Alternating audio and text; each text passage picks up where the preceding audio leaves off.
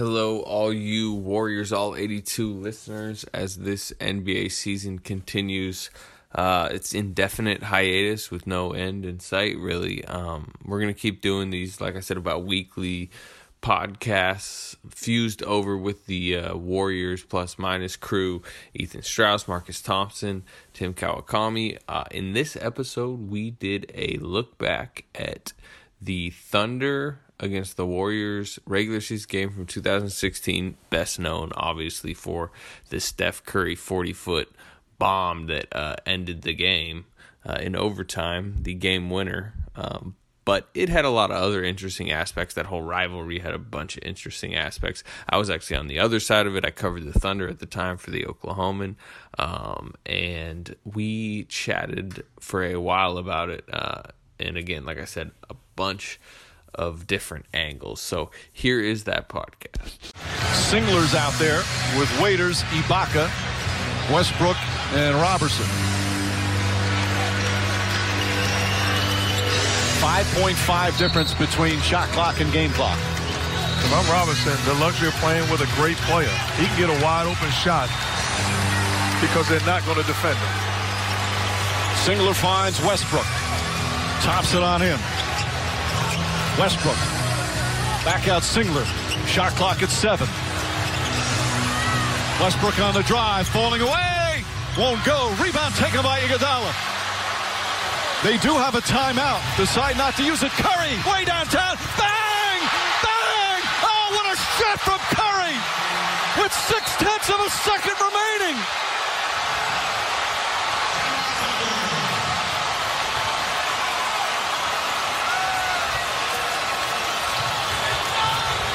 The brilliant shooting of Stephen Curry continues. And he ties the NBA record with his 12th three pointer of the game. Plus minus.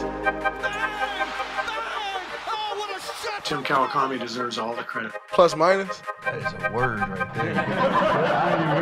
What'd you say? Fluffle. Plus minus. Yeah, like like you, Marcus Thompson. Marcus always tell the truth. Plus minus. The only thing that I would say to Ethan Strauss is that he's a pretty damn good reporter.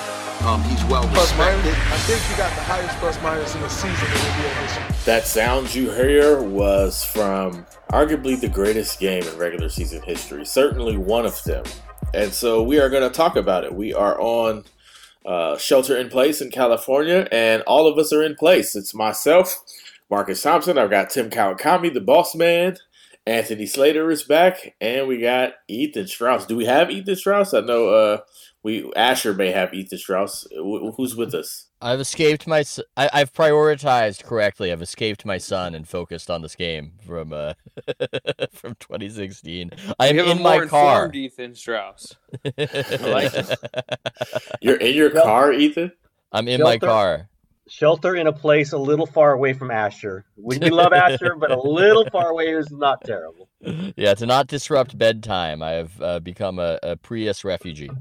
Andrew Bogut must have tweeted out the link to the game, and that's Well, hey, it's, that's that's the way to get Ethan on. Uh, oh, oh, please, please. he was in. it. so uh, let's let's let's talk about this in, incredible game. Uh, we ha- we have nothing but old games now, so we might as well dive into it. Uh, Ethan Slater, you were there. Anthony, I'm very interested in the Oklahoma City perspective heading into this game. Anthony was covering it for the Oklahoma City paper at the time, so it's when The put that- Oklahoman. I'm actually in an Oklahoma. Oklahoma mindset right now too. I Yeah. just watched uh, the Tiger King Netflix doc. Have you guys started that? No, no. People talking about it. It's very highly ranked on Netflix. I. Yeah, it's it's check it out. And when I say Oklahoma mindset, anyone that's watched it understands what I'm saying. But um, yeah, so this was 2016 February. Um, the lead up for the Thunder was um, it was there, there was just such a desperate point in the franchise's history, right? Because um, tw 2012 is where they broke out, got to the finals. Then the James Harden trade obviously happens. Then the disappointments come with the Westbrook knee injury in 13 to um, the Ibaka, you know, West Finals injury in 14 that they thought kind of ripped their title hopes away. 15 was like the injury plague season where Durant has the three foot surgeries. Uh, the season is derailed. They fire Scott Brooks. Durant's heading into his final season on his contract. They're trying to prove to him that this is still the place to remain long term and win the title. They think they have the right coach. They are healthy entering the season. They're desperate. Um, and then suddenly, you know, the Warriors had risen during the the Thunder's season off was when the Warriors had that stunning rise, and then suddenly the Warriors start the season 24 and 0 and the Thunder are what you would call I don't know, I guess a disappointing like 20 and 7 to start the season. And then even if you look at the records heading into this game, the Thunder's 41 and 17. That's really good.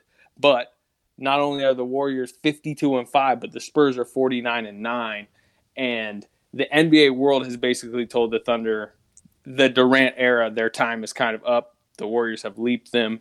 Um, and this is them trying to prove to themselves, trying to prove to the NBA world that like they still are a legit contender. It was the first ABC Saturday night game ever. There's just a lot of buildup um, around that game from the Oklahoma City side that like we are going to prove that we are in that class. I did not remember that this was the first ABC primetime game, which was a great idea by the league to make Saturday something of an event. And uh, if they could get you were in the building. Was it an event? Did you feel like you were at something? Um i was excited to be there. It was obviously a big game. But looking back on it if i'm totally honest and it's it's hard to remember how you felt at the time because there's something called creeping determinism where you convince yourself you knew what was going to happen back when you didn't. That's just we like to make sense of things as human beings. We don't like to feel so lost. But i think back then if i'm honest I took the Thunder lightly, way too lightly. Um, I think I was more of a mindset back then that your regular season is a proxy for how great your team is in the playoffs. And it's almost like you can use point differential as a down payment um, on your championship. You just show up and you go like, "Oh, we got you know this amount of uh, point differential, so championship, please." And it doesn't work that way. There are teams that are better playoff teams um, than they are regular season teams, especially if they've been to the finals before and they know that the regular season is only so important. And with the Thunder, I think I took them lightly too because the talent around uh, Durant and Westbrook had gotten so much worse. They have a lot of guys who are just guys out there when you rewatch this game.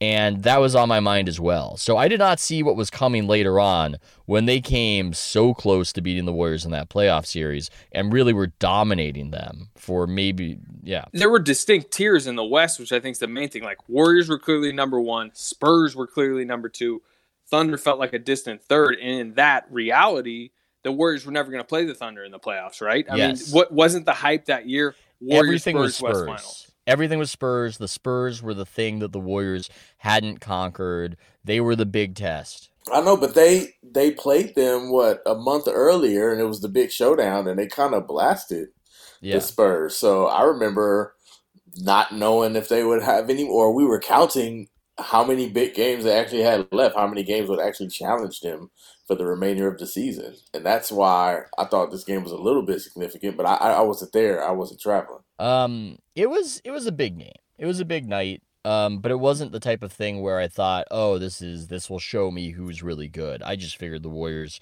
were better than the Thunder by a big margin, and maybe they win, maybe they lose, but I don't think the result was really gonna uh, change my mind much on that. What I wasn't prepared for was just how incredible this game was, and when I look back and watch it again, how much foreshadowing it had. Um, it's remembered for Steph's big shot. That's the signature moment. But you have other aspects where you finally learn something about the relationship between Steve Kerr and Draymond, where it's not so copacetic. There are little inklings you you knew if you were really following it and you were around it, but this this just in a big way the country was introduced to it, and you see it before it even happens. You see it earlier in the first half. Uh, the the, the ball swings Man, to Draymond. Why, why, why, is he going? Why, why, is he going ahead all the time? Like, what, what yeah, it's he? how my it's how my brain works. It's poor where, Tim, where, poor where Tim has to, poor Tim has to edit edit me and, and, and, and edit how this goes. Now Ethan's going to talk about 2018-19 now. Let's... I'm going to talk about the 20. I'm going to talk about the 2021 yeah, nah, Olympics. Nah. We're gonna we're gonna stop you right there. Like, like because... I'll, I'll say this: there was foreshadowing of Steve and Draymond's relationship going a bit sour. There was foreshadowing as well of Kevin Durant getting recruited to the Warriors when I rewatch this game. He just want to be the first one to say it. That's all. I know. And the, and the Thunder's, uh, you know, stars melting down at key moments. Uh, Yes. To, to get a Yeah. heart broken. we talked a little, lot about the Thunder. I just want to put this in the Warriors context, which is how I was watching it on TV. Um, that this was the Warriors going after history. They really started. I mean, they won a championship the year before, but this was when all the stuff that are they better than are they the greatest team of all time? Are they going to win 73 games? I I don't think I, anybody really thought thought 73. Are they going 70s, 72, tie the Bulls? Are they as good as the Celtics? Are they Showtime Lakers? And all that pushback was really starting to happen right about then.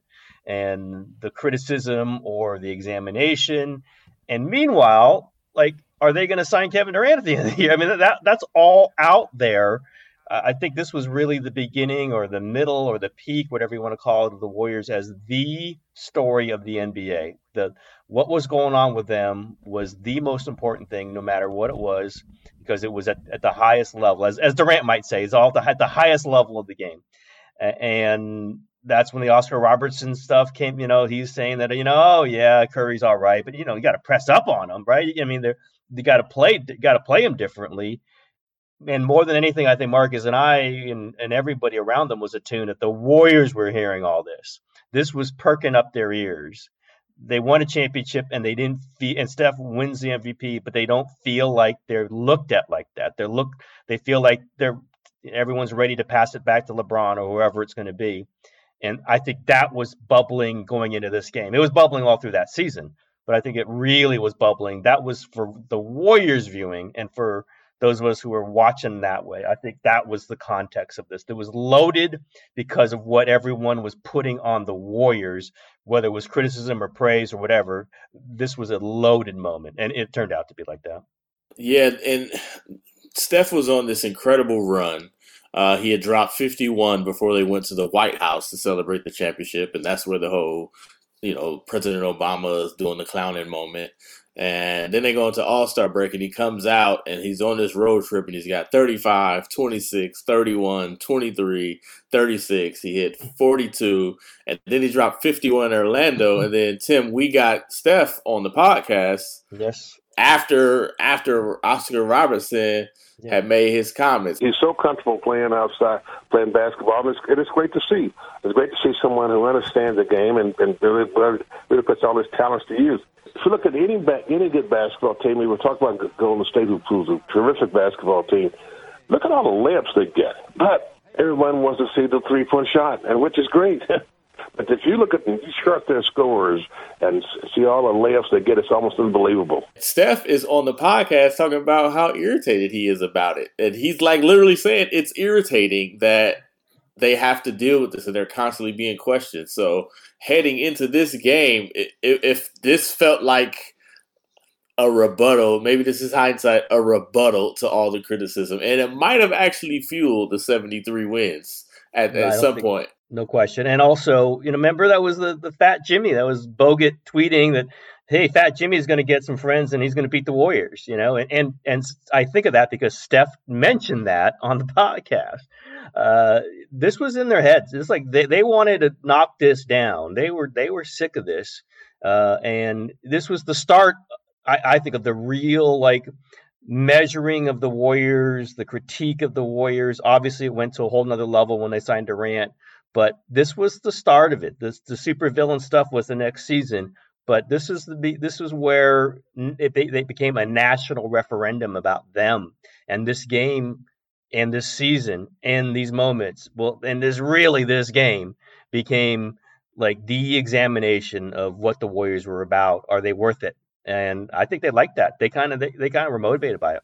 two two of the uh two of the things I, I marked down on here with Curry. At one point, he had a three in like the first or second quarter, and uh, going to break, they show it, and, and Van Gundy goes, "Take that, Oscar." So it was really like kind of a big deal if like Van Gundy's making those kind of comments, No and then they question. also Mark Jackson made one too at the end. Yeah. Apologize, Oscar. yeah.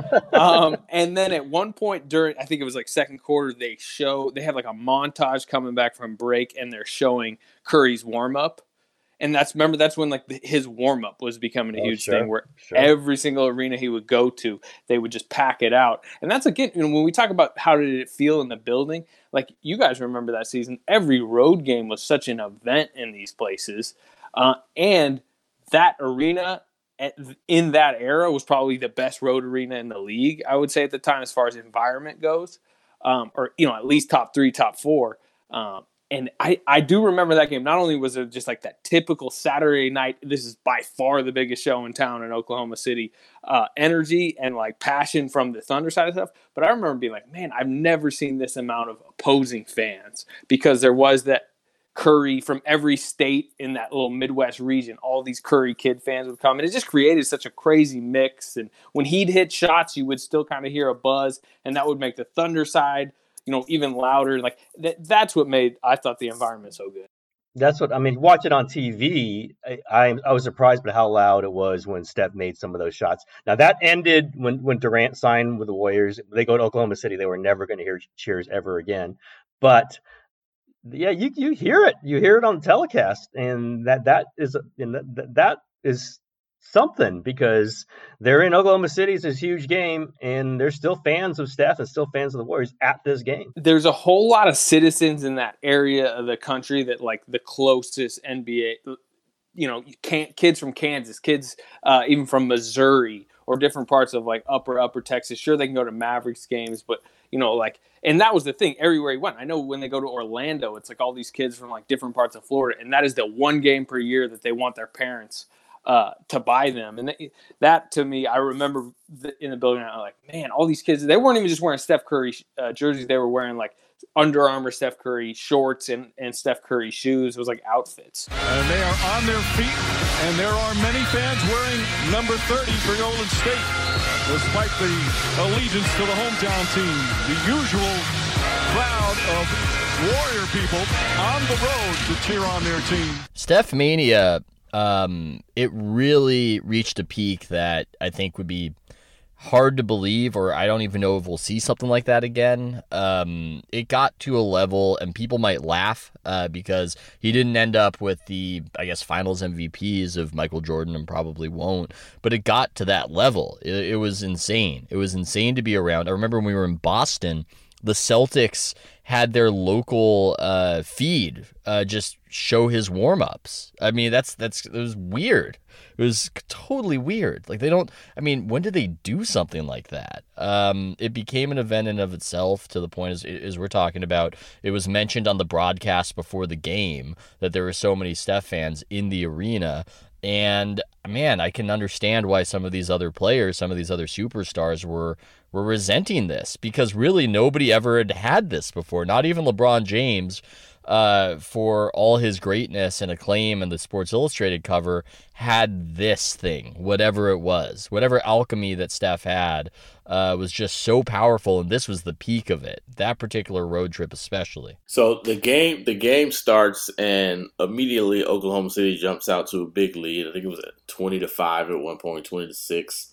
Uh, Kevin Durant hits a couple shots, and there's a little bit you can start seeing the difficulty Bogut has with Steven Adams. Uh, what what did you see, Slater? Take me to what you thought at 6:02 local time in the first quarter Uh, of that game.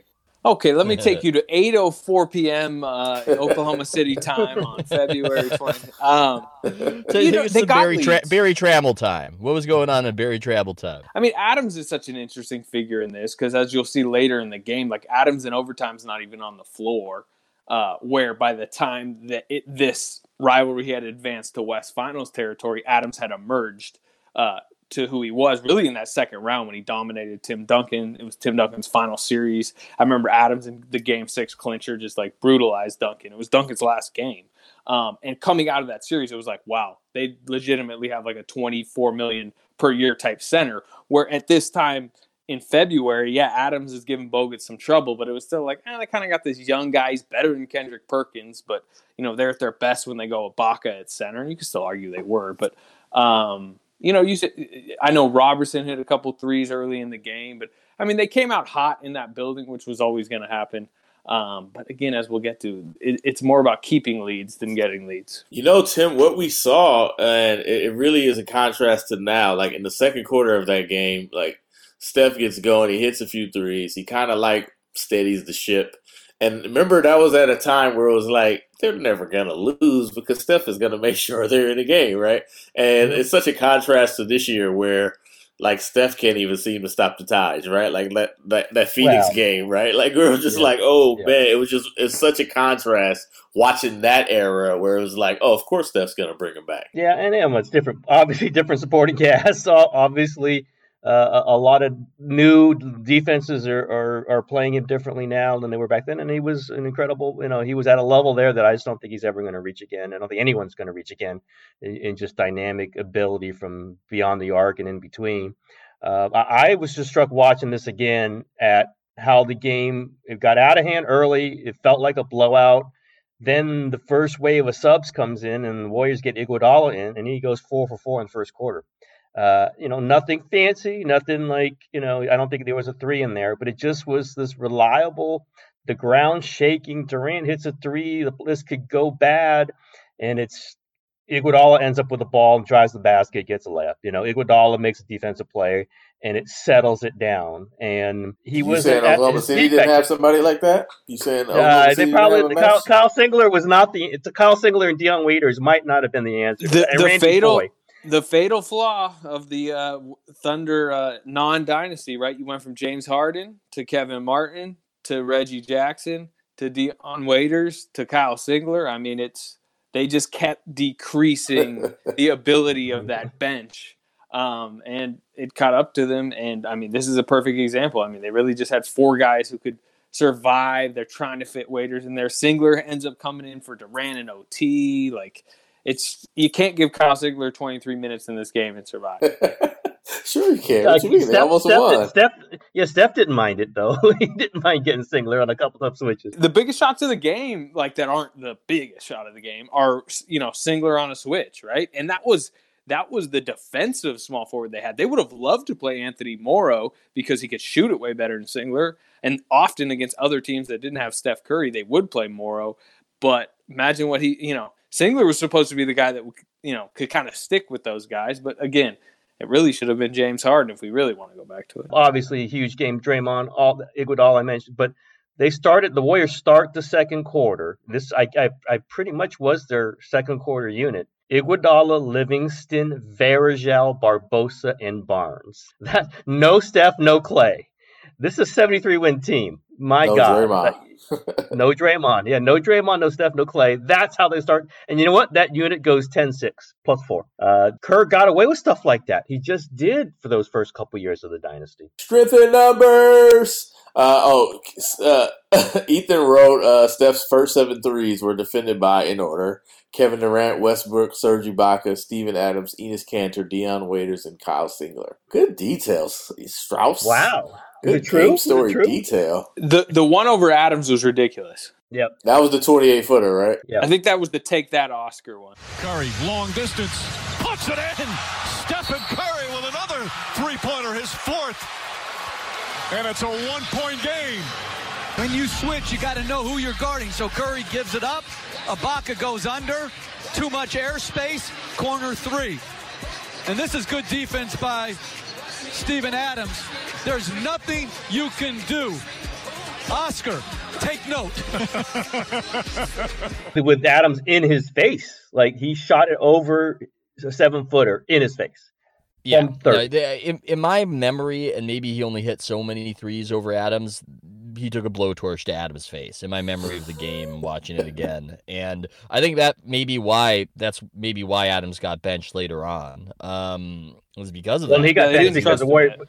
And also the Warriors went small for the Yeah. for the you know last six of the of, of the fourth quarter and all of overtime. so I think that that kind Well, of got that, him that's what team. the That probably Warriors had did more to do teams. with They- it. Uh, Yeah. That's what that's what this Warriors team did to teams. They made them have to make those uncomfortable decisions. Where Steven Adams is ten times the player Kyle Singler is, but they're subbing in Kyle Singler at the most important moments and leaving Steven Adams on the bench. But that's I mean the death lineup, right? counterpoint, counterpoint. Not to defend Kyle Singler, but Oh no, I, I do I do think from the Warriors' perspective, this is what happens when you have Russell Westbrook. This isn't just about Presti not finding the right guys eh, or developing the right guys. A lot of this is the point guard eats too much of the ball, too many possessions, doesn't shoot well enough, and then you'll have a situation where a Victor Oladipo is just hiding in plain sight, and then it turns out that he's a star when he goes to Indiana. Now, I think that there's a fair argument that that's somewhat true, it's certainly something that people within the Warriors think. For whatever reason, the Warriors, as just a t- organization,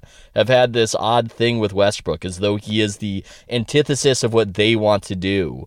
Um, and you know, in, in fairness to them, Westbrook's always been really bad against this Warriors era team, and to the point of tainting my view of him as a player. Well, there was a player who had a real dis- choice to make in this right after this season. Does he want to play with Westbrook or does he want to play with Curry? and that yeah. person decided not to play with Westbrook and decided to play with Curry. But Slater, you were saying we've talked about this a lot. You were you you think it's more of a Warriors matchup thing, right? Well, they're just smart. The Warriors are such a smart team, and um, I think there was a knowledge that a biggest strength can be a biggest weakness. What's Russell Westbrook's largest NBA strength is just the ferocious belief in himself. He shouldn't have been as good as he was. He worked like crazy, uh, but he looks at guys like Curry, um, which I, I, know a lot of point guards do, but like it's like I am physically better than him, so I should be better than him.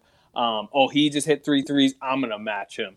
Um, and I think the Warriors more than maybe you know the Clippers when Westbrook had his series where he dominated Chris Paul, or the Spurs, even a smart team, but Parker couldn't kind of do it like Curry could, but yeah. um, you know Westbrook they they would use Westbrook's um, competitiveness and you know Marcus we've talked about it in the past of like you know hey Steph if you hit a three right in Westbrook's face like tap him on the butt because you know that means Westbrook's going give me the ball right now and he's coming up the court and he's gonna jack because and, and again what he, he want he goes 0 for 6 from 3 in this game uh, you know and yeah. meanwhile Kevin Durant sitting over there getting increasingly frustrated uh, but after every big loss. And, um, you know, it's why they all wanted Russ on their side. It's why that fan base is just adores him even to this day is because he's he truly views it as I'm going to war.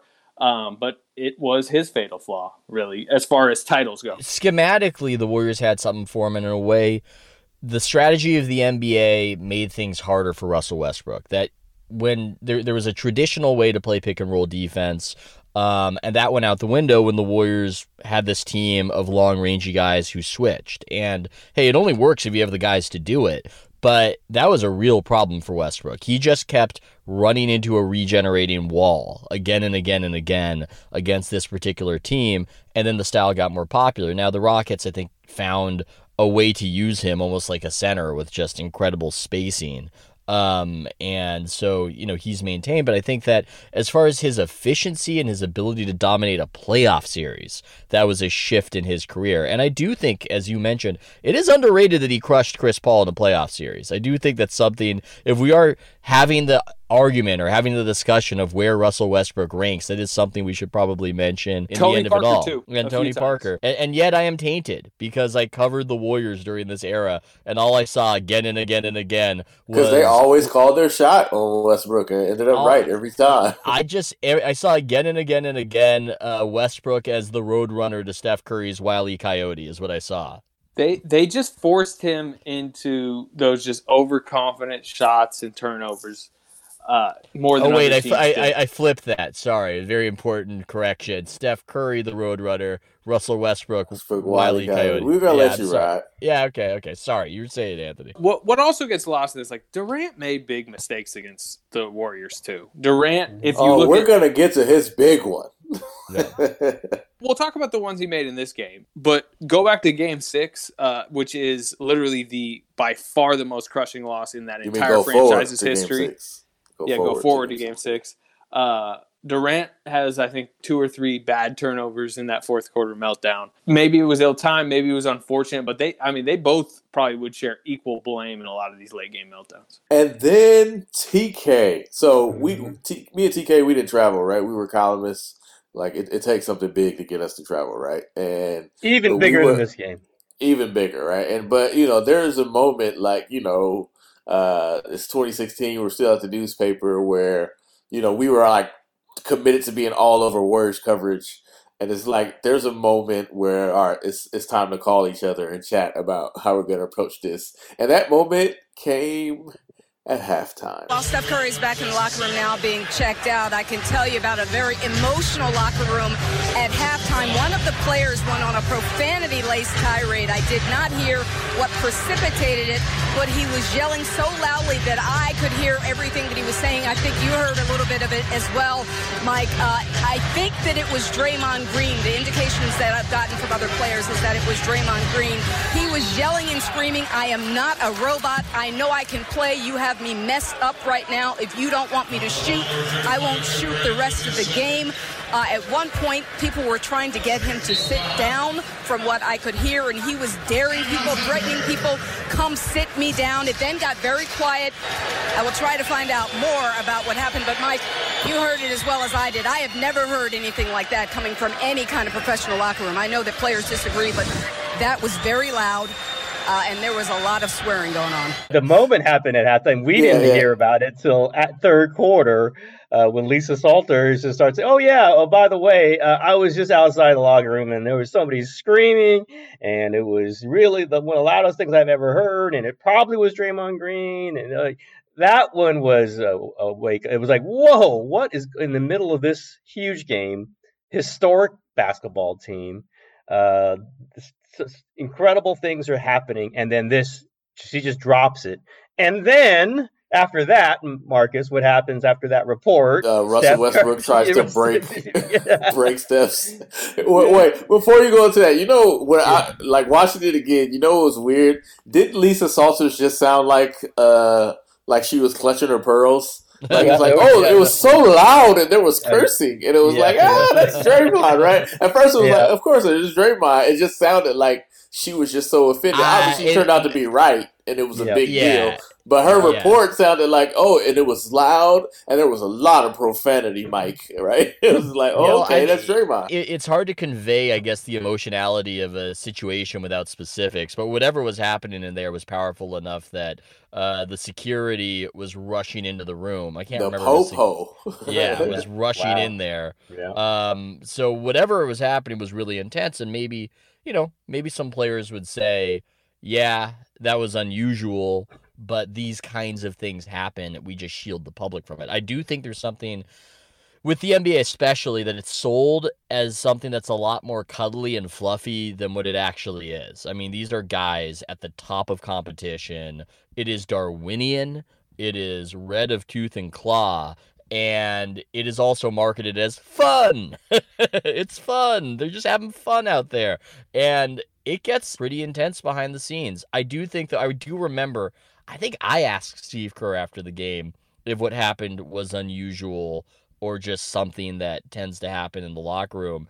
And he very curtly said, "No, it's, that that wasn't a usual thing."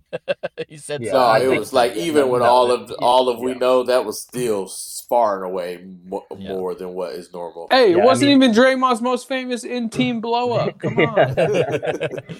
Yeah, well, that, I mean- wow, yeah. Can you rank them? I was just thinking Yeah, about them. Those would be one and two. Those would be one and two. Oh, Those is that going to be one an athletic? I mean, that's you know, he it might piss him off, but that'd be a funny athletic, uh, athletic ranking of okay, you've got the uh, you've got the the Clippers, uh, Clippers KD night, you've got the crazy Steve Kerr thing, you've got the punching LeBron. I mean, punching LeBron, um, in the James might be a little bit higher in the ranking if we're just doing full blow ups in the magnitude. Um, it's it's been quite a it's been quite a career.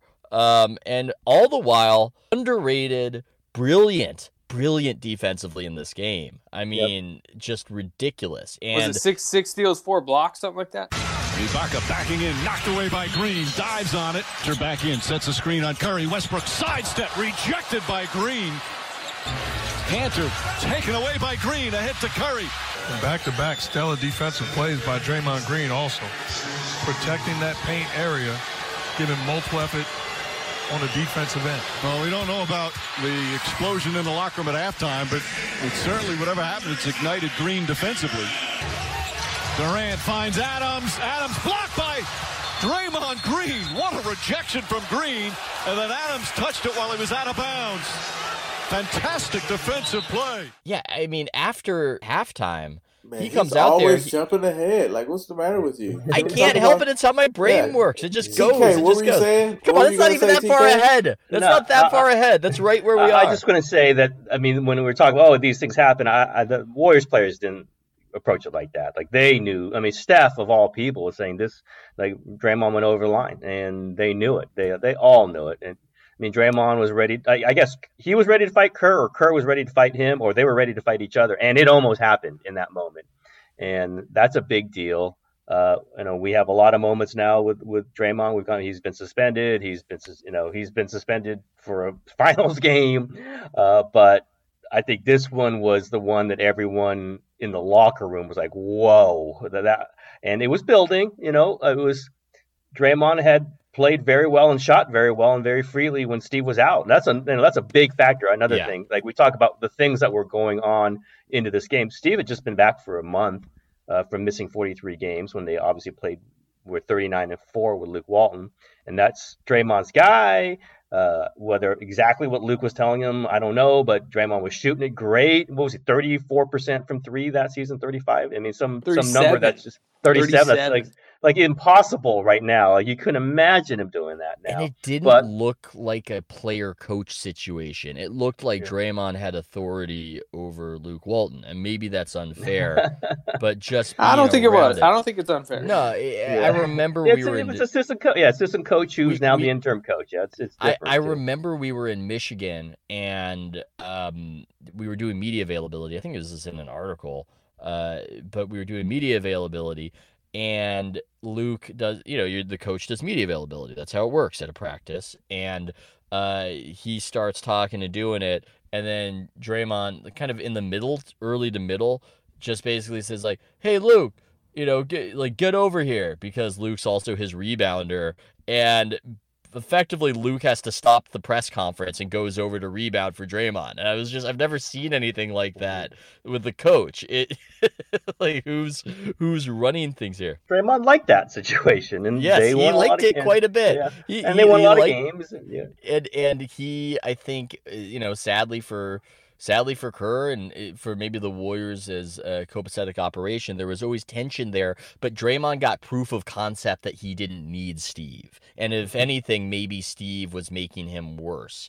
And that was combustible. And it's weird that it didn't really I think ever seem to undermine this dynasty dynasty in a way. I mean a Draymond blow up with LeBron did but um and I think that's a credit to Steve, right? Yeah. I mean, Yeah. you know, because like we talk about the Durant Draymond situation, and the reality is the subject Draymond went after, he shouldn't have gone after like that because of how the subject was going to react. Whereas, And their defense was, "Hey, he did it to Steve. Well, I'm different, right?" Like, I mean, Yeah. that's mm-hmm. literally what his what his stance was. S- Steve was just older veteran, wily enough to know like like h- h- he needed to make sure the relationship was decent enough to make sure they kept kept winning. And Kerr is the guy who punched Michael Jordan too, so or been punched by Michael Jordan, or, or they exchanged punches with Michael Jordan. So that you know, there's a combustibility with him too. Maybe they had to do this, and I'll just say, hey, it's hard to tell how that all led up to exactly, but Draymond played a hell of a second half. I mean, it wasn't like he got kicked off the team. He, he Kerr played him. I don't think there was a, a doubt in his mind that he was going to play him, and Draymond played great in the second half. You know that that's the dynamic is like get each, in each other's faces. Although I don't think they've done it recently. They had someone else there who could kind of be the, the be the torch, but they kept playing and they kept playing all the way through that season. They kept playing. You know, this is this is just that dynamic with those two. Uh, maybe calm down a little bit, but uh, was it know, really about shooting though? Because uh, there was a play in in this game where like Draymond is waiting for the pass from Klay, gets a little irritated. Klay doesn't give him the ball. Klay gives him the ball, and Draymond shoots the three. And you can Steve, see Steve on the bench going like, "What is he doing?" He throws his arms up, and we know from the reports about what happened in the locker room. He's saying, "I'm not a robot. If you don't want me to shoot, I won't shoot." But uh, is this really about shooting? Like what about shots and three pointers? Draymond hadn't yet been humbled, right? Because the finals later that year would kind of like show him that he could cross a line that could really kind of ruin something good. Um, this was probably as riding high as he's ever been in his career, right? I mean, Yeah. it, it was such a rapid rise for the Warriors to the title, to the 24 0 start, to the, hey, Draymond, you're Defensive Player of the Year. You're awesome. He hadn't, like I, you guys would know better than me because again, I covered the Thunder up through this season, but it seemed like it seemed like that finals meltdown every you know whatever happened kind of probably introduced him to the fact that he wasn't always right in the NBA world. I say, I mean, I, I think Draymond always thinks he's right. I don't know that. I think Durant coming over changed a lot of stuff. You know, it just changed the way everyone kind of looked at things. Uh, I don't know that the final suspension. Like, listen, if he doesn't get suspended and they win the finals, they don't get Durant. So everything changes. You know, there's and, and, in Barnes is is your starting small forward for the next three four years for the for the Warriors. So uh, it, it's there's a lot of I, I don't know that Draymond's changed that much. He's gotten you know he's matured.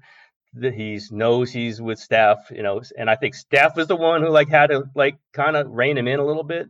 Um, in this moment because Steph is the one who went public with it. And, and like, is, does Draymond? I think Draymond did have to make it. Like, do I want to have Steph be pissed at me? You know, do I want to be with Steph? And I think he said, yeah, I, I want to be with Steph. And I understand Steph's leader, leadership.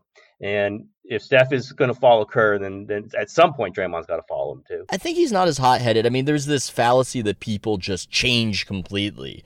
I don't think people change completely. They might change by 10% or 20%. I think Draymond became a father and he changed by that 10 or 20 and he's not as uh, hot-headed. But that back then it was it was like the beginning of one of those behind the musics where he was just riding high completely as slater was saying. He had never gotten i mean he went from uh, the fringes to worldwide stardom and a very particular kind of it where he wasn't a superstar but he was considered the best at what he was doing and he was a big personality. He was the best quote by far. I mean, he's still a great quote. And he's the type who's like, I'm getting all of this, right? Like, bring all of it my way because I probably wasn't supposed to get any of it. You know what else? He was better too. I mean, we watched the game and he's flying in for Steven blocks on Steven Adams at the rim, and he just athletically was at a better place. And like to me, that kind of adds to the confidence level. When we talk about being humbled, like what did this past regular season probably do to him on a court too? I'm getting annoyed with how his recent play is affecting the historical memory of him in real time. And I think it's fair to say that he fell off if people want to say it, but there's this argument that he's been exposed because the talent around isn't as good as it was, as though he was. No, he was great. He was the best defensive player of his era and one of the greatest defensive players of all time. Of all time. We saw it consistently. It was ridiculous. Just thinking faster than everybody out there, covering every position, switching one through five. Just a revolutionary defensive player. And you saw it in this game, and you saw it after the blow up where just immediately in that third quarter he's making he's just he's just making impact defensive plays and he's blocking he's blocking Kevin Durant's shot he's blocking his jump shot um he he might you know not have the kind of longer peak that but some man, great offensive players do high. yeah his yeah. height is whew, yeah. he was yes. he was incredible and the, the the most insane part the part I think gets missed is that the dude is six five with no shoes on and when yeah. when you needed him to, he was the biggest player out there. Like these guys are so much bigger than him, and he's in there getting every rebound, and he's in there battling, and they they literally banked on it, like to the point where they didn't even spend money on centers because they were like, "Yo," and we know who our center is when we need him, and that's that's kind of crazy. He was a center in that game. I mean, their centers were, were bad. I mean, Bogut and Varejao weren't really playable in this game, although they they played minutes and it and they were they're getting destroyed on the boards. And Kerr basically just said, "Hey, forget about it. I'll just go small for a long period." He had to. By the way, we talk about all of Draymond's defense. He was he led him in assists for how many years in a row too? I mean, yeah. it, in this it, game, it, 14 rebounds, 14 assists. Yeah, I mean that that is a magnificent play. He scores two points, no baskets, uh, misses free throws, but still it it, it, it has a just as a one control of the quickest of decision makers. You one, can't. One you don't see dudes, and I actually believe it or not. The funny part with him and Barkley is Barkley is probably the last one you could see doing it at that like undersized, but just really be a bully on one end and then just go run a break. Like it just yeah. doesn't happen. Like dudes who are that mentally tough and physical and and in the mix don't just flip a switch and become a guard. Like that's just Yeah. not how Le- it works. LeBron's LeBron's another one. LeBron's another one, yeah. But LeBron's Yeah. like six eight, six. Yeah, You know, he's yeah, a freak, right? But Yeah, those undersized really shouldn't be down there type of guys. Like he, the way he used to do that was insane. Like the amount of heart that he and like fire that he played with, and that kind of would make a seven footer look small. Was just it's one of the things that I think kind of gets overlooked. But here, here's what I want to ask you guys: How many of you raise your hand if you were with me and you thought the season was over when Russell Westbrook landed on Steph's mhm. ankle? Green was daring Roberson to shoot. Durant throws it away, stolen by Curry. Fourth in the league in steals. Finds Barnes. Barnes up and in. And Curry a little shaken up. Slow to get up. He's actually telling them to foul right now. He's hurt right now as Westbrook is fouled.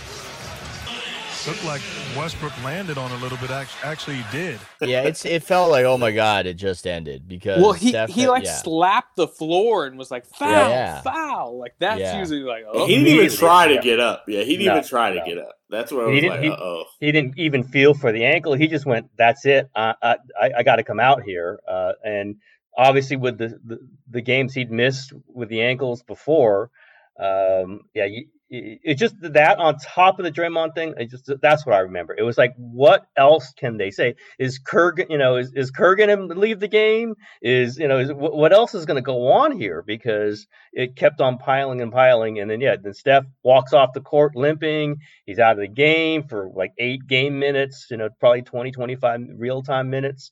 Um, I don't know if I was thinking this is the end. I was thinking this is really ridiculously dramatic. And either one of these things, the Draymond thing or the Steph thing, could be the end. And then added together, what in the world? It's like a you know a nuclear bomb just went off. Well, n- not only that, like you just take your mind from, let's say it's 9 p.m. when that happens, and the Thunder's up 10 at the time. They're completely outplaying the Warriors, even with Steph being as awesome as he had been.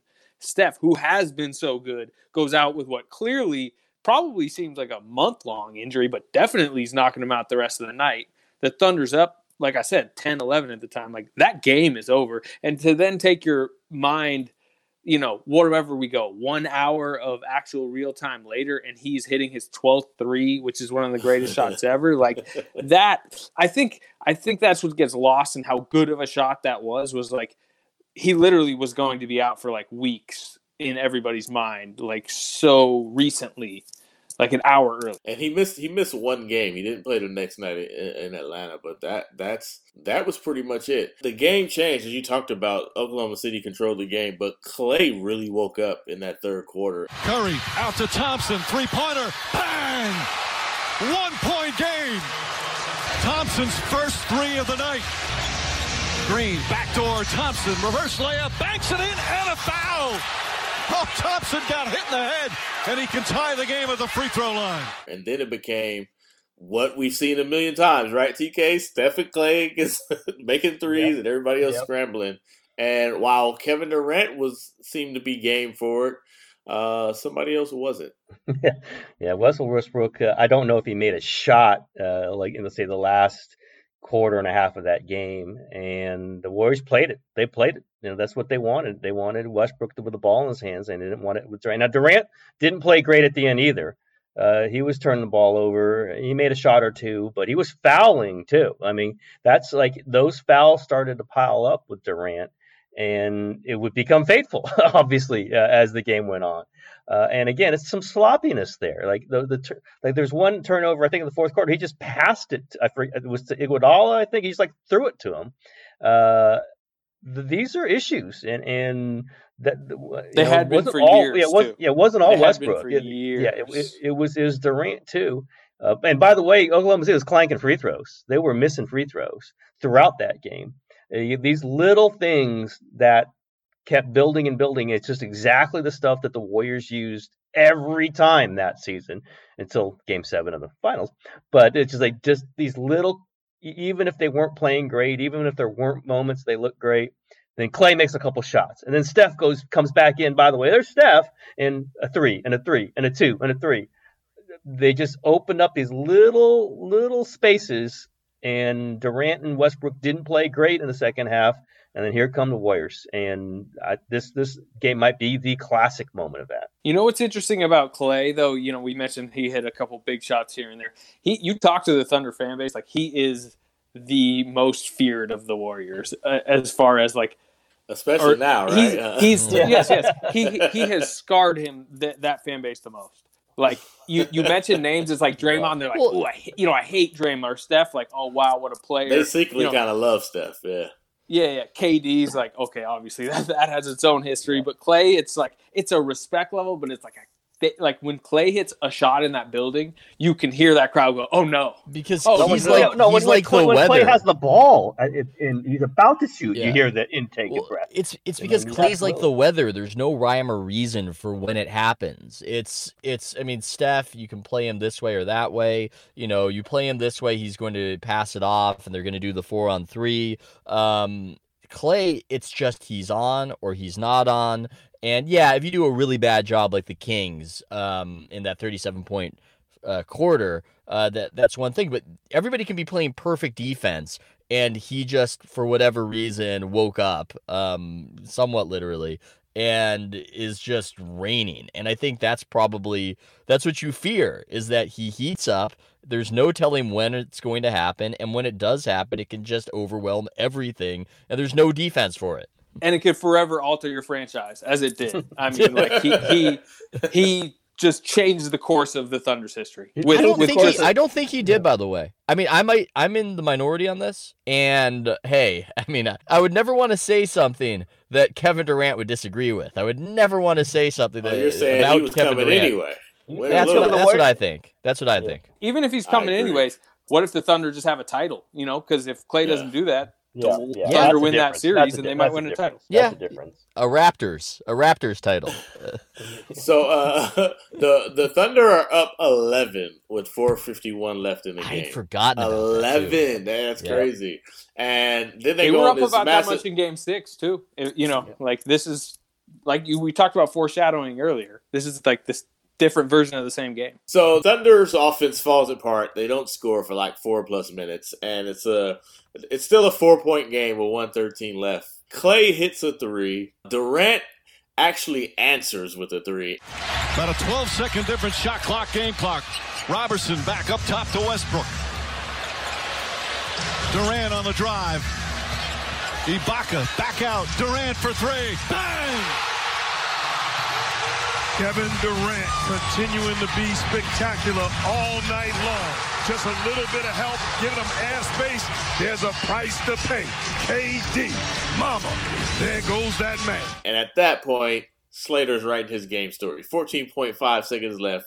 The crowd's going crazy. I got And- Oklahoma in deadlines too, so I'm definitely yeah, right. Like you're you're totally cranking this out. yeah. Durant hits the game winner, beats the Warriors on the Saturday night game. It's all happening, and then it just unravels in like crazy fashion. I think the little hint of foreshadowing while it unravels is late in the fourth quarter when KD draws a foul. Some of the a rare speck of offense that the Thunder were getting. He draws a foul on Andre, and along the sideline, Kerr is smiling and bantering with KD. And mm-hmm. I would have thought that you know Kerr in that moment would be upset or upset about the call, but he's charming him, and you can see the uh, you can see the wooing process happening even in this game as a little subplot of the foreshadow. And I think that is a big part of why this game is remembered as one of the greatest regular season games of all time. It's not just that Steph hits that shot, it's that it's so full of meaning.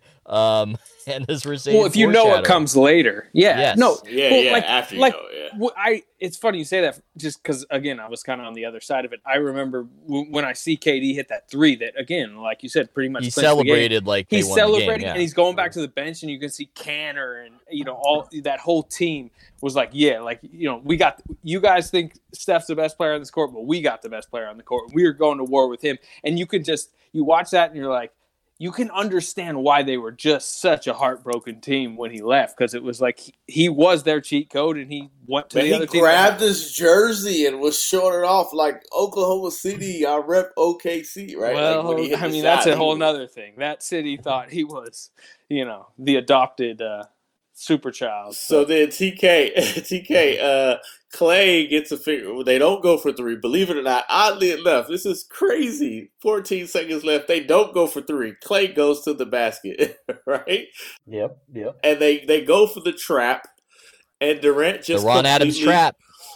Durant just completely panics. He just panics. He didn't call a timeout or anything. He just panics.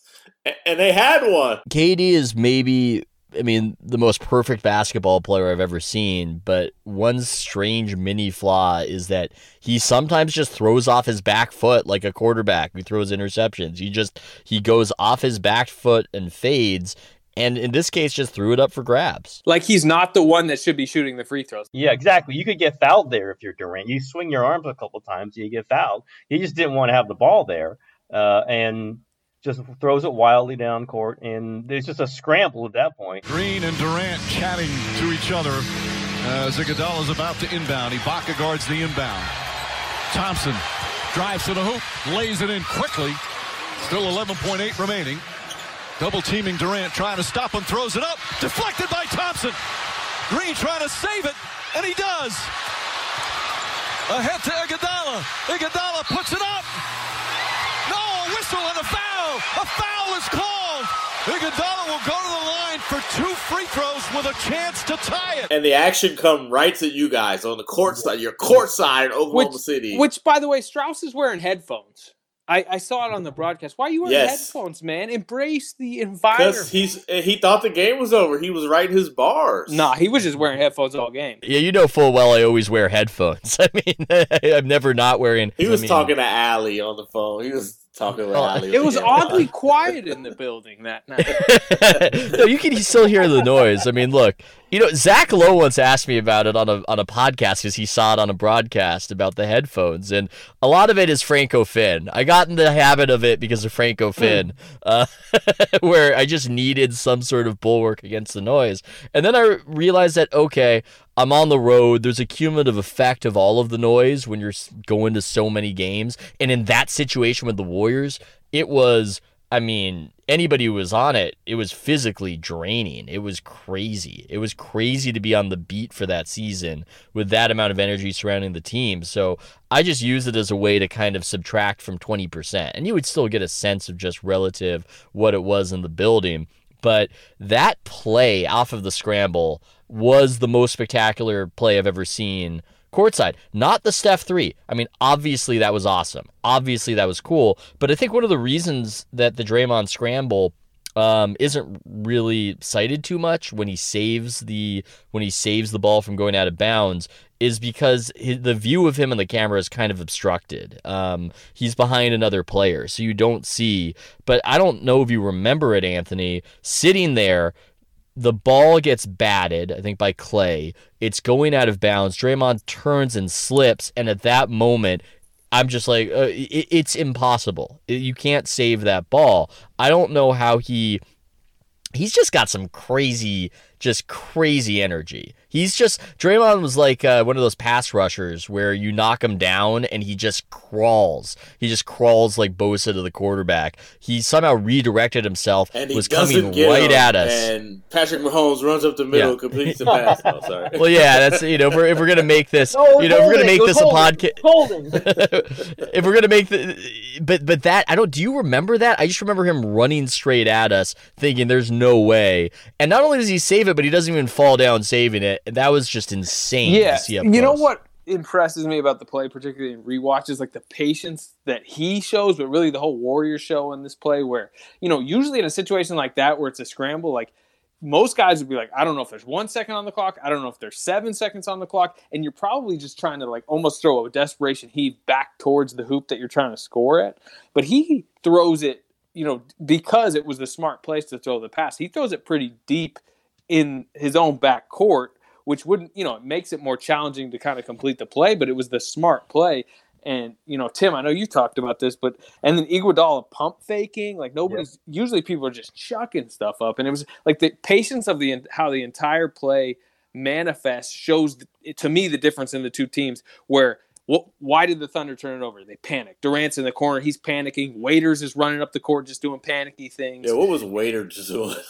I will say, as a counterpoint, uh, the the Warriors did some pretty panicky things in Game Seven of the that finals, uh, with uh, Harrison Barnes like intentionally fouling, and yeah, but not this play. Yeah, between those two, yeah, yeah, Ethan, they, they had the more, Ethan, they had skip, more Ethan skipping ahead, skipping ahead. Again, skipping this ahead, skipping ahead. All right, all right. Let me ask you this. Let me ask you this. How much money would you have put on Iguodala making both free throws?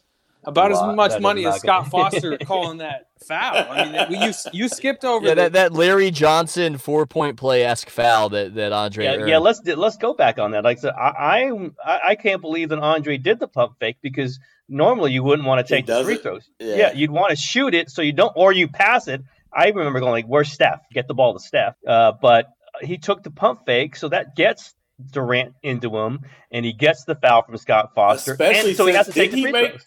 Did he make two game winners that year too? He made two Yeah, game yeah, winners I that think he year. did. Yeah, So- yeah, yeah. So like, this I don't. is that- the genius of. eh, There are guys who are bad at free throws, I think, because they're nervous, and there are guys who are bad at free throws because they're just not good at free throws. Andre, I think, is in the latter category. I don't think Andre cares. Uh, He wants to win. He wants to win the game, but he was the guy of all of them who cared the least about 73 wins. He doesn't care. It makes him great in these moments. He wants to play well. He wants he's a basketball purist. He wants them all playing the right way. But I think one of the reasons why he might pump fake in that situation is he's not like Rajon Rondo. It's like, okay, I'll go to the line. If I miss it and we lose, whatever. I mean, that's his mentality, and it really it's also, right by the way, it's all you guys think I'm going to miss, right? You all think I'm. Yeah. oh, that's, that's Andre. Yeah, yeah. Yeah. And so that makes him a better free throw shooter. And these were not roll around the rims and off the backboard and in free throws. They were They weren't close to missing. Yeah, Yeah. yeah, they were perfect swishes. I don't know that he, he he did that all season or his entire Warriors career, where he makes two swishes on two free throws. He's always like a 64% free throw shooter or something like that, 65, 66.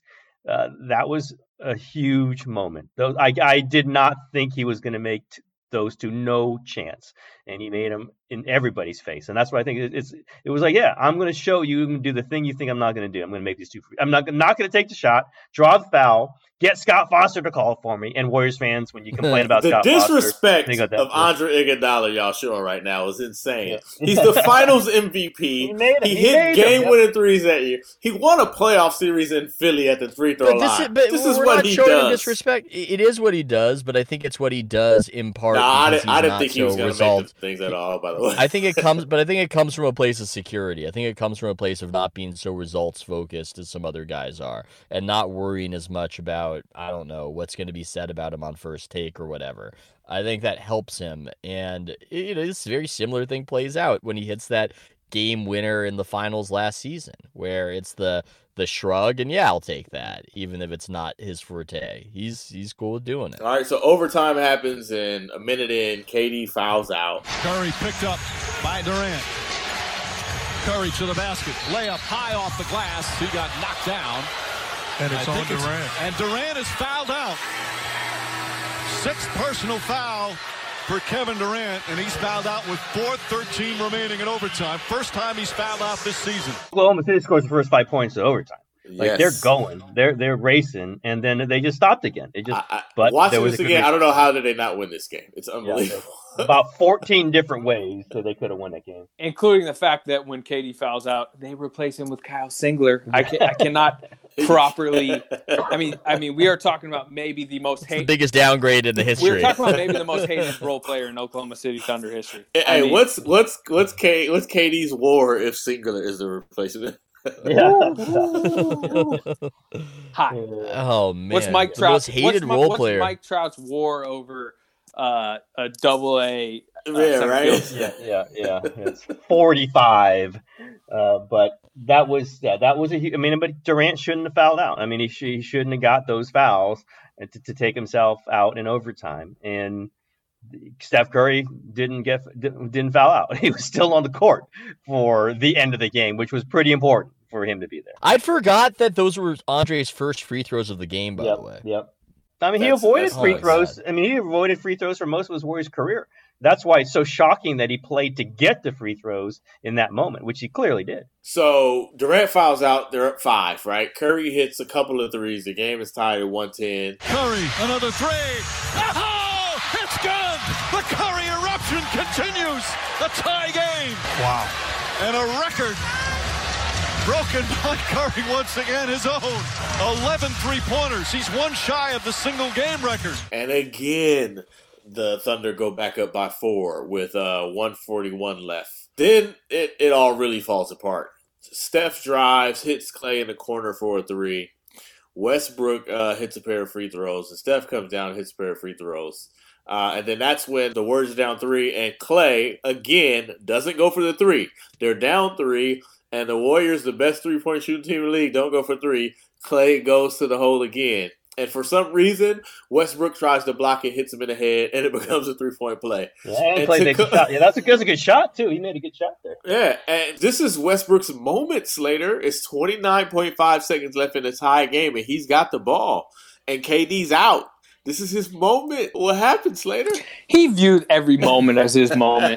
but this one was actually it. He hits the game winner. Like we're You know what? I think that's brilliant though. I think that's a brilliant quote from Slater. The problem with Westbrook is not having an off switch, being the marathon runner who's just trying to sprint the entire time. I, I think that that was the problem. It was every moment was his moment. so there was no ability to reserve any energy or focus for that one in particular. Did you like the shot he got? Did you like the shot he got? No, no, it was rust. It was like this weird brick like banker. He was good at the bank, but it had to be a bit smoother. Um, but again, I mean, trust me, I could I could make a 19 minute compilation of like late game questionable shots that were not just Russell Westbrook, that were a lot of people on the Thunder. By the way, Klay uh, played great defense on that possession on Westbrook. Yes, yes. Westbrook had it, then remember tried, gave it up, gave it up, yeah, yeah. got it back, and Klay's on him, on him, on him, on him for a little, you know, little hesitations, and for you know, and Westbrook puts up the, the, the tough shot and misses everything another key right there when we talk about why the Warriors matched up better with Westbrook than other teams because he could go at Chris Paul, he could go at Tony Parker, but the Warriors could put Klay Thompson on him. And like that's a good defender on Russell Westbrook because he's not used to having a bigger, strong guard on him. He's used to being the bigger, stronger guy in the matchup, and Klay always defended him. The greatest part of this game, arguably, was when they don't. Westbrook misses a shot I think it was Iguodala got the rebound, immediately gets the ball to Steph, and the whole bench is telling Steph to go, like go, and Steph takes his time as he crosses half court. The best part is how the entire Oklahoma City bench is telling Roberson to play up, like yo, get up on him. This is crazy. Like he hadn't even shot yet. He just gets into shooting rhythm. And Morrow throws his hands up like game is over, right? Like, oh, that's it, that's game a very funny topic around the Thunder in the days after this was Enes Kanter being mad and telling Andre Roberson uh, where he made the defensive mistake. I mean, the screenshot was. Enes Kanter looking at him like, "Come on, Andre, you kidding me?" And like, you know, obviously that was the flip side of the roles on that team. So, what, what was your reaction to the shot? Uh, I remember thinking, why why is he shooting it from so far? There's still three yeah. three some seconds left. Like, what what is he doing?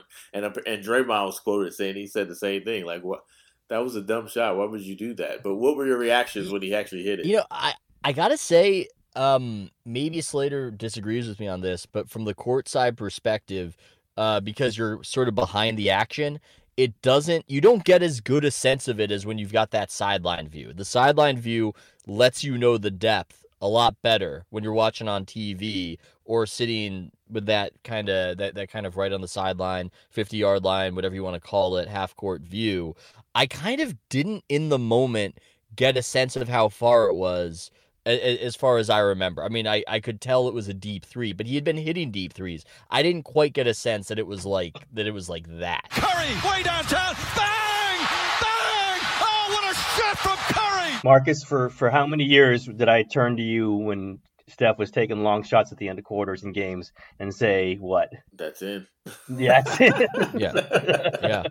Like, that's just I'm just used to that guy doing it, and uh, yeah, that was it was about five feet further than I would have thought. But when, when Roberson turned his head, which is what he did, I think that just was green light for Steph. Like he's not going to be on me if I shoot it from here, and I just have every. I mean, he's got more confidence than anybody in the world, and I've got confidence in that confidence.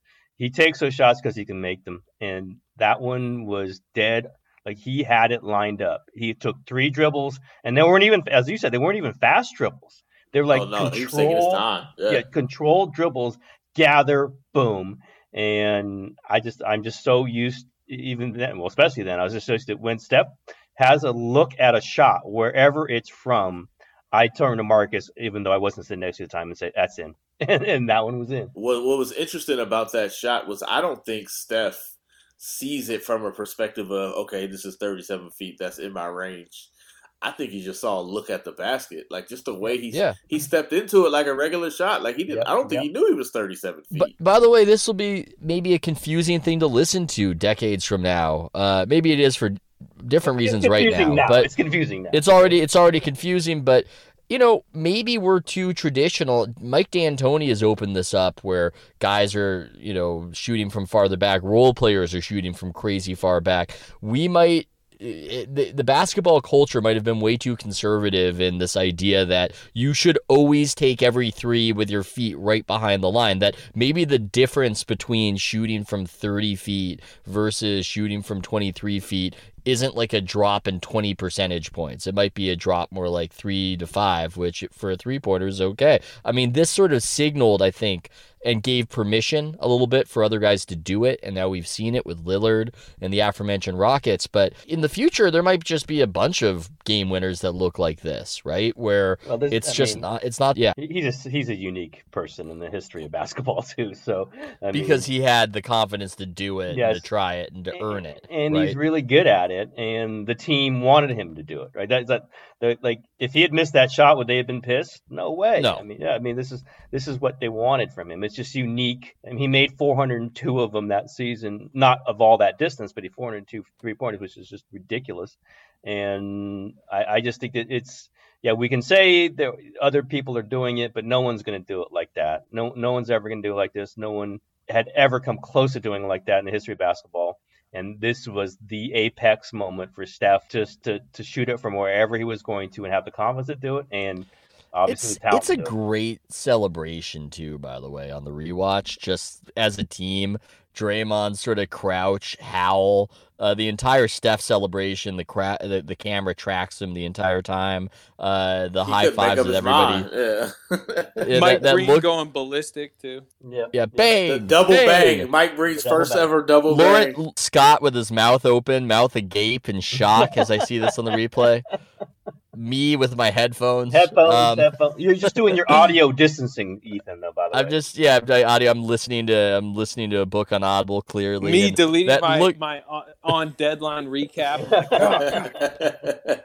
yeah, I think that might have been my focus too of how to shift this, and then that that high five with that just kind of smirk across Steve Kerr's face, just that simple low five. That uh, not a high five, but a low five. Uh, the entire thing is a, I mean, it's a tremendous celebration. Um, and Andre, Andre is just so tickled too. He's just so happy. Westbrook gets off a good look, won't go. And Golden State historic run continues with a signature win here in OKC. Stephen Curry, breathtaking once again, ties an NBA record with 12 threes, 46 points, and the Warriors are 53 and 5. One of the most compelling regular season games you will ever see. Just say sorry, Big O. Just say sorry. Have you see any quirky things in this game? Anything that stood out to you? Well, see, it's funny with this shot. I see it. I see it through the flip side of the lens, right? Because of the team I covered, and you know, even on this celebratory shot, you can see Aubrey McClendon on the baseline. Yes. Um, yes. And this is like it's just it epitomizes the sports tragedy that what what was the end of that like thunder should have been dynasty that wasn't and that season which is the final season they're they're trying to grasp on. The the, the Warriors are taking away what you know their place in NBA history that was supposed to be theirs. And that season, it right before the um, All Star break, Monty Williams' wife, about a mile away from the arena, gets killed in a car crash. Monty Williams, it was it was such a tragedy. They had a game with the Pelicans, you know, a couple nights later. There's flowers all around the arena. Monty Williams, who was Kevin Durant's favorite assistant coach, has to step away from the team permanently. Um, and then, so this is later in February. This game happens again. The Warriors just, just, just ripping that city, that team's heart out. And then two nights later, two days later, Aubrey McClendon, who is basically the Peter Guber from an ownership ladder standpoint on the Thunder, the number two under Clay Bennett uh, gets indicted for uh, antitrust laws. He's like a big guy in energy and oil uh, on that Monday because I was Saturday night guy. He he on that Monday and then Tuesday morning, uh, Aubrey McClendon dies. He is driving a uh, car about 80 miles an hour into a bridge. You know, there was obviously some thoughts it might be suicide. I'm not sure it was ever confirmed to be, but it was like that was this was huge around the team, around the Thunder. I know it's kind of forgotten nationwide, but no, you it's something you notice just because you you, you remember when you watch and you see his face, you're like, oh, that's the last game he's ever at. Is this two game. days later? Yeah. And it just like that shot to me, or the Klay Thompson game six, it just rushes into my mind what was like such an emotional roller coaster of a final Durant season that, you know, the final dagger is obviously July 4th when he leaves to go to the Warriors. But um, again, a theater of an NBA season. This was the spec- most spectacular of the regular season games. Uh, I'm not sure there'll be another NBA season like that one. Uh, if if we really kind of you know n- knowing what is going to happen later. Have we exhausted everything in this game? Yeah, I I, feel like so. we, We might did. I feel like we did. I feel I like feel we like we did all. so much that we, we might have done it twice, but that's a whole Ah, well, uh, we'll pick another game, another day. We got a while. I feel like we'll be revisiting a lot of games. But Can we uh, pick a random game? I want to pick a random game. I don't want, you know, hey, game random game. six of the 2016 finals. Like somebody should, you know, tweet at one of us, tweeted Marcus or something like a game that's that was good and memorable, but it's maybe forgotten a little bit. I felt that way. Not that I'm cheating on this podcast, but Game Six of the Finals 2016 was one Not of that those you're cheating on it. Is it you Well, maybe I am. Maybe a little bit of dabbling. Look, you know, there's social distancing and there's social distancing. In the words of I- I- Fabulous, an entree is good without something on the side, right? um, there are some forgotten great playoff games. You know, usually if there aren't a bunch of lead changes or something dramatic at the very end, things tend to fall by the wayside. Uh, they get lost in the shuffle. So yeah, um, that that could be good. I'd be curious to see what people want us to discuss. yeah, let us know which uh which game you want us to revisit. If not, we'll just let TK decide. How about that? Until next time, we are out of here. Uh, Warriors Plus Minus recap is a wrap.